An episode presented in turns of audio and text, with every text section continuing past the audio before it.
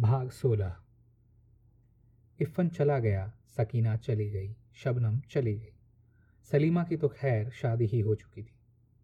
हालत ने उसे तन्हाई की सलीब पर लटका दिया और अलीगढ़ ने उसे जुमलों, कहकहों, आवाज़ों और इशारों की धार पर रख लिया। इतने गहरे जख्म तो उस दादा के चाकू से भी नहीं खाए थे। मौलाना बलभद्र नारायण टोपी शुक्ला की शख्सियत बिखर गई। तीन टुकड़े जम्मू चले गए और चौथा टुकड़ा अलीगढ़ में रह गया और उस चौथे टुकड़े को खुद उसकी आधी पूरी परछाइयों ने घेर लिया।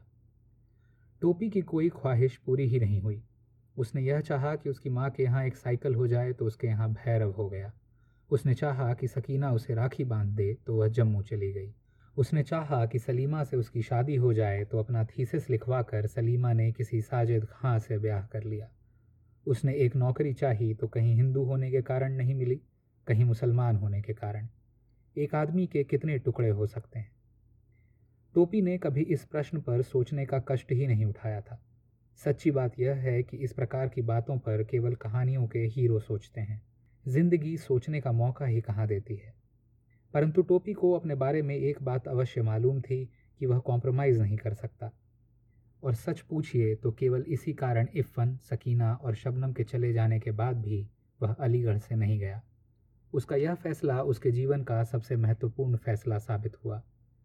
टोपी को यह बात भी नहीं मालूम थी कि उसने कोई बहुत बड़ा फैसला किया है। टोपी को तो यह बात कभी न मालूम हुई कि उसका फैसला कितना महत्वपूर्ण था। परंतु कथाकार को कुछ दिनों बाद यह पता चला कि उसका यह फैसला उसकी जीवन कथा का क्लाइमैक्स था और इसीलिए कथाकार यहाँ क्षण भर रुकने की आज्ञा चाहता है, क्योंकि वह जगह आ गई है जहाँ लोगों के मन में रेंगने वाले सवालों के जवाब दे दिए जाएं। मैं उपन्यासकार नहीं हूँ कि कहानी मेरी हो और मैं जो चाहूँ बताऊँ और जो चाहूँ ना बताऊँ। मैं यह हरगिज़ कहना नहीं चाहता कि उपन्यास का लेखक मनमानी कर सकता है। उससे भी प्रश्न किए जा सकते हैं और उसे जवाब भी देना पड़ता है, परंतु वे सवाल भी और प्रकार के होते हैं और वे जवाब भी। जीवनी और उपन्यास में एक फ़र्क है।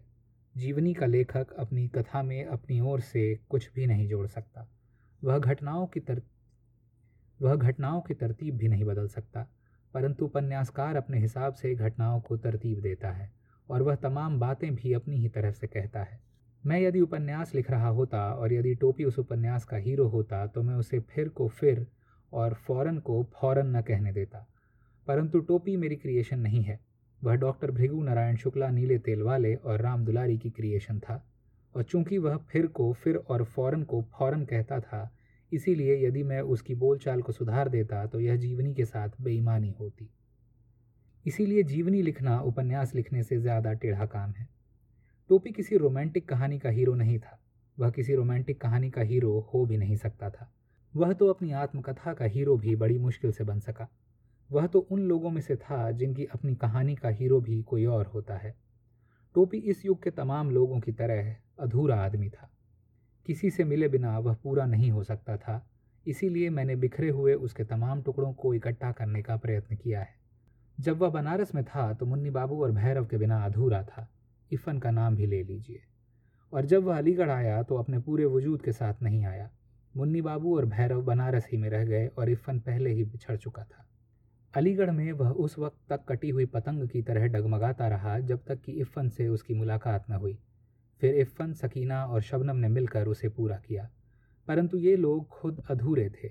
इफ़न अपनी दादी, अपने अब्बू और अपनी बाजी के बिना अधूरा था, इसीलिए उनका जिक्र करना पड़ा।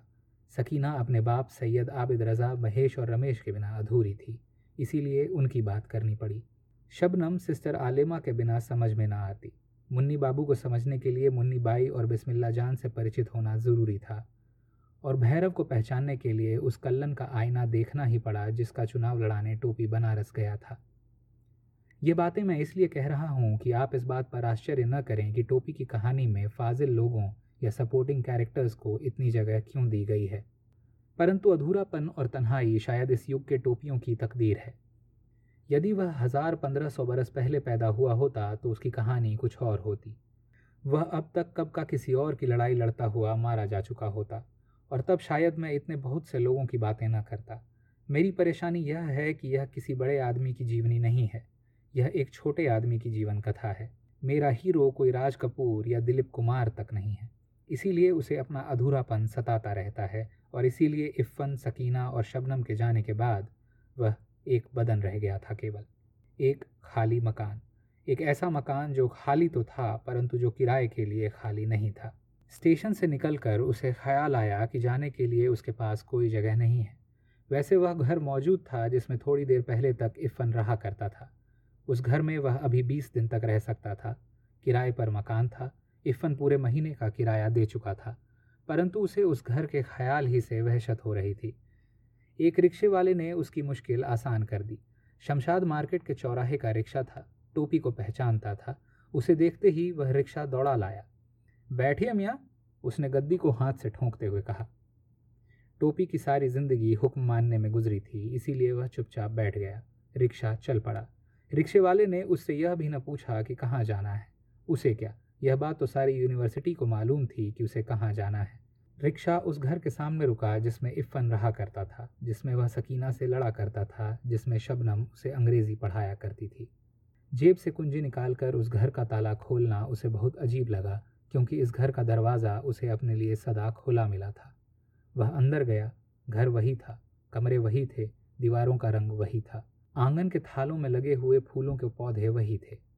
शबनम की जूही कलियों से लदी हुई थी। हवा उसी अंदाज से कमरों में झांक रही थी, दालान में नाच रही थी, आंगन में खिलखिला रही थी और फूलों के पौधों को गुदगुदा रही थी।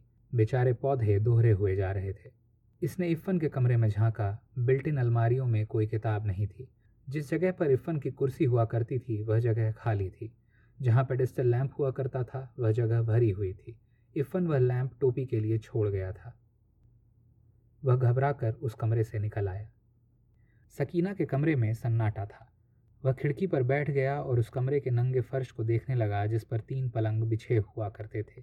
कमरे के एक कोने में चार मीनार का एक बुझा हुआ टुकड़ा पड़ा हुआ था, यानी बस यही रह गया है। उसने झुक कर वह टुकड़ा उठा लिया, फिर उसे बेदिली से फेंकता हुआ उस कमरे से भी निकल गया। घर में उसका जी नहीं लग रहा था। उसे डर था कि अगर वह कुछ देर और टिका तो रो पड़ेगा, इसीलिए घर में ताला बंद करके वह यूं ही बिना मकसद शमशाद मार्केट की तरफ चल पड़ा। दिसंबर की ठंडी रात थी। जासूसी फिल्मों और कहानियों के लोगों की तरह लोग ओवरकोट के कॉलर उठाए तेज़ी से एक दूसरे के पीछे चले जा रहे थे। बहादुर की दुकान पर हमेशा की तरह भीड़ थी। सामने अपनी दुकान में सैयद हबीब अपनी मेलोड्रामेटिक दाढ़ी समेत अपनी मामूली यानी ऊँची आवाज़ में बात कर रहे थे। अकेले हो गए पार्टनर, कोजी कॉर्नर से आवाज़ आई। फिर कई लड़के हंस पड़े।